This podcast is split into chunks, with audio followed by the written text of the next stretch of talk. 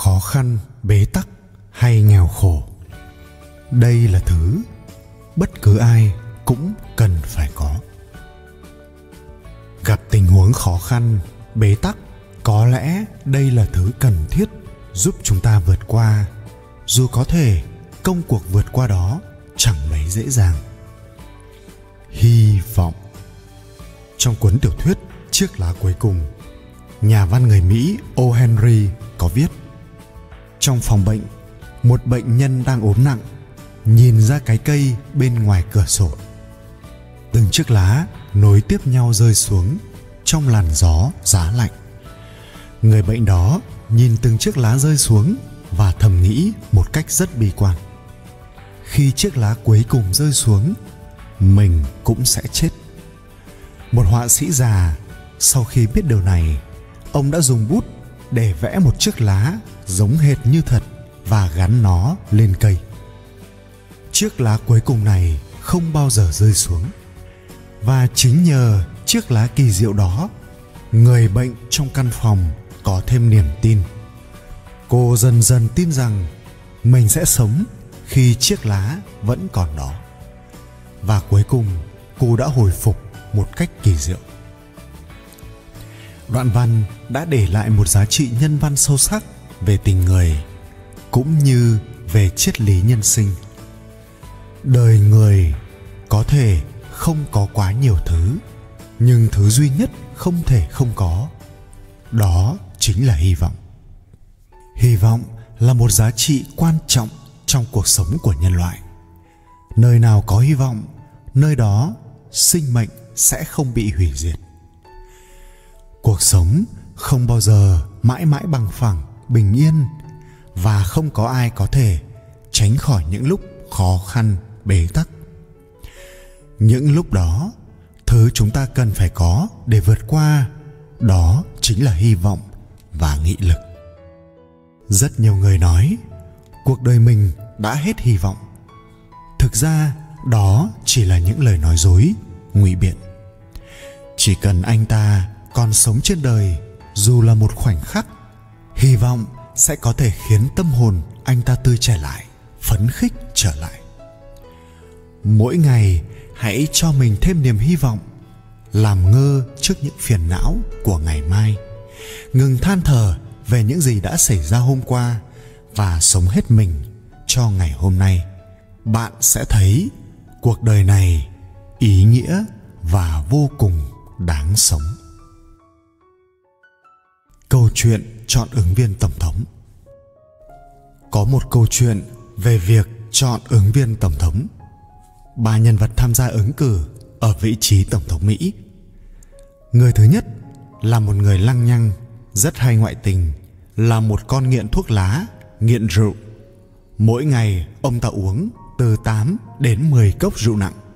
Thậm chí còn qua lại với những chính khách không thành thật và còn mê tín tin vào chiêm tinh và tướng số. Người thứ hai, thời sinh viên từng hút thuốc phiện. Tối nào cũng uống một cốc rượu whisky lớn. Ngày nào cũng ngủ đến trưa mới dậy và từng bị đuổi việc hai lần. Người thứ ba là một người theo chủ nghĩa ăn chay, chưa từng hút thuốc, thỉnh thoảng uống một cốc bia, chưa từng ngoại tình. Còn là một anh hùng chiến tranh, từng nhận huy chương, thậm chí được hàng vạn người sùng bái. Trước ba ứng viên này, bạn sẽ chọn ai? Nhiều khả năng ứng viên thứ ba sẽ được chọn, bởi vì xem ra đây chính là nhân vật có hình tượng đẹp đẽ nhất. Nhưng trên thực tế, người không đáng được chọn nhất chính là nhân vật thứ ba, bởi đó chính là hitler, kẻ thù của nhân loại. Nhân vật thứ hai là winston churchill kẻ thù không đội trời chung với hitler. Và ứng cử viên đầu tiên là tổng thống mỹ franklin roosevelt. Câu chuyện này cho thấy rằng việc nhìn mặt mà bắt hình rong có thể sẽ dẫn đến sai lầm lớn. Chúng ta không nên tùy tiện đánh giá một ai đó qua những đặc điểm nhận dạng bên ngoài. Bởi thứ bạn nghe được, nhìn thấy về một ai đó chỉ là một phần rất nhỏ về họ không thể là căn cứ để đánh giá cả một con người. Trong cuộc sống hàng ngày cũng vậy, những gì chúng ta tận mắt nhìn thấy chưa chắc đã là chân tướng của sự việc. Có những điều chúng ta nhìn thấy và cho rằng đó là tốt, nhưng trên thực tế, nó chưa hẳn đã là tốt. Và ngược lại, có những điều chúng ta cho là xấu, nhưng lại chưa hẳn đã là xấu. Vì thế cho nên khi đối mặt với bất cứ việc gì. Đừng vội vàng dùng ấn tượng ban đầu để phán đoán, bởi có thể quan niệm từ ấn tượng ban đầu đấy sẽ chặn đứng những suy nghĩ sâu sắc, thấu đáo của chúng ta. Đừng để vẻ bề ngoài của con người, của sự việc hành động đánh lừa cảm giác, khiến bạn không suy nghĩ thật kỹ đã vội vàng đưa ra quyết định. Như vậy, chúng ta mới tránh khỏi phán đoán sai lầm, để rồi vừa làm tổn thương người khác, vừa khiến bản thân rơi vào hối hận, thống khổ.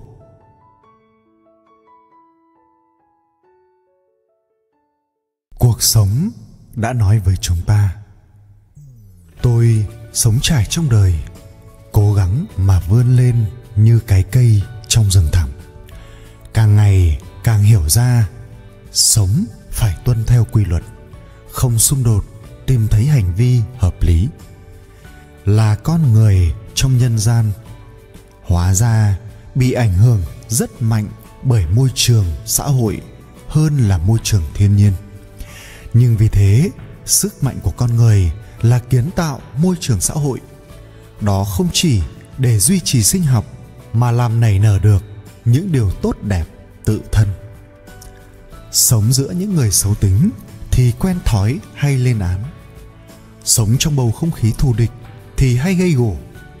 Sống trong sự sợ sệt thì thành ra yếu hèn. Sống trong sự o bế thì khí chất nhược tiểu. Sống trong đố kỵ bon chen thì sinh ra thói hại người. Sống trong môi trường giả dối thì lưu manh, gian trá. Sống trong quyền lợi thì huynh hoang phủ phiếm sống trong chân thành, học được sự phản tỉnh. Sống trong sự khoan dung thì học được độ lượng. Sống trong sự chia sẻ thì học được sự đồng cảm. Sống giữa những nguồn động viên thì học được đức tin. Sống giữa những lời khen tặng thì học được cố gắng. Sống trong niềm tự hào thì học cách phấn đấu. Sống trong sự trung thực và sự công bằng thì học được chân thiện sống trong hạnh phúc thì học được rằng thế giới này là một nơi tốt đẹp. Cảnh nghèo khổ không đáng sợ mà sợ kẻ bị tha hóa bởi nó. Quyền lực không đáng sợ mà sợ kẻ lạm dụng nó mà hại nhân. Ma quỷ không đáng sợ mà sợ rằng người ta thấy nó ở con người. Ngu dốt không đáng sợ mà sợ kẻ dùng nó để đày đọa tâm hồn bất hạnh không đáng sợ, mà sợ sự truyền kiếp của nó. Tính xấu không đáng sợ, mà sợ nó ngồi trên đầu nhân gian. Bẩn tươi không đáng sợ, mà sợ nó làm thối tha kiếp sống. Cuối cùng, ta sợ là lẽ thường. Chỉ sợ rằng mọi thứ đều làm ta sợ. Những nghịch lý của cuộc sống. Có những điều hiển nhiên đến nỗi bạn không bao giờ bận tâm về nó. Có những điều tưởng chừng như rất nhỏ nhặt và bạn đã không làm từ lâu vì nhiều lý do. Hãy bình tâm ngồi lại, bạn sẽ thấy những điều hiển nhiên ấy, những điều nhỏ nhặt ấy có rất nhiều điều để bạn suy ngẫm lại bản thân chúng ta có ít, nhưng xài nhiều, chúng ta mua nhiều, nhưng sử dụng ít. Chúng ta có nhà rộng với máy ấm hẹp, có tiện nghi nhưng ít thời gian. Chúng ta có nhiều bằng cấp nhưng lại có ít tri thức. Chúng ta có nhiều kiến thức nhưng lại thiếu sự suy xét. Chúng ta làm ra những thứ lớn hơn nhưng chưa chắc chất lượng hơn chúng ta làm giàu tài sản, nhưng lại làm nghèo, giá trị bản thân. Chúng ta nói quá nhiều, thương yêu quá ít và thường hay ghét người. Chúng ta kéo dài tuổi thọ, nhưng không sống đúng với ý nghĩa đích thực của cuộc sống. Chúng ta chinh phục không gian vũ trụ, nhưng lại bỏ trống không gian tâm hồn. Chúng ta cố làm sạch không khí, nhưng lại làm vẩn đục tâm hồn. Chúng ta biết đường đến mặt trăng, nhưng lại quên đường đến nhà người hàng xóm. Chúng ta xây nhà cao hơn, nhưng lại hạ thấp tâm tính. Xây đường rộng hơn, nhưng lại thu hẹp tầm nhìn. Chúng ta uống quá nhiều, hút quá nhiều, xài tiền không toan tính. Cười quá ít, lái xe quá nhanh hay cáu giận. Thức khuya để rồi ề oải dậy sớm, đọc quá ít và coi tivi quá nhiều. Chúng ta được học cách phải tiến nhanh về phía trước mà chưa học cách chờ đợi. Chúng ta được dạy cách kiếm sống, chứ không phải cách sống. Đây là thời đại của thức ăn nhanh và tiêu hóa chậm của những con người to hơn nhưng nhân cách nhỏ hơn. Tài sản rất sâu, nhưng tình thương lại cạn. Đây là thời đại, công nghệ có thể đem đến những điều này đến với bạn. Thời đại mà bạn có thể đọc hoặc dễ dàng vứt bỏ nó đi. Hãy nhớ dành nhiều thời gian hơn cho những người yêu thương, bởi vì không chắc rằng họ sẽ ở bên bạn mãi mãi. Hãy nhớ nói một lời dịu dàng đối với những người kính trọng bạn. Bởi vì con người nhỏ bé đó, một ngày nào đó sẽ lớn hơn cả bạn. Hãy nhớ ôm thật chặt người ngồi kế bên, bởi vì đó chính là kho báu duy nhất của con tim và nó không tốn một xu. Hãy nhớ một nụ hôn hay một cái ôm từ sâu thẳm con tim có thể sẽ chữa lành những vết thương. Hãy dành thời gian để yêu thương, để nói chuyện và để chia sẻ những điều quý giá trong tâm hồn bạn. Nên nhớ, ý nghĩa của cuộc sống không được tính bằng độ dài thời gian. Nó chỉ có nghĩa trong khoảnh khắc bạn từ bỏ.